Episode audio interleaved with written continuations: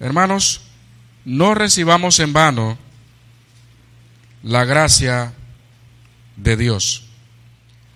Alguien dijo en una ocasión que cuando una persona trabaja 8 horas al día y recibe un pago justo por su tiempo, se le llama salario, ¿verdad?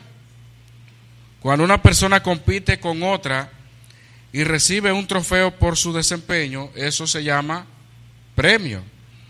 Y cuando una persona recibe un reconocimiento apropiado por sus muchos años de servicio, sus altos logros, simplemente se llama reconocimiento.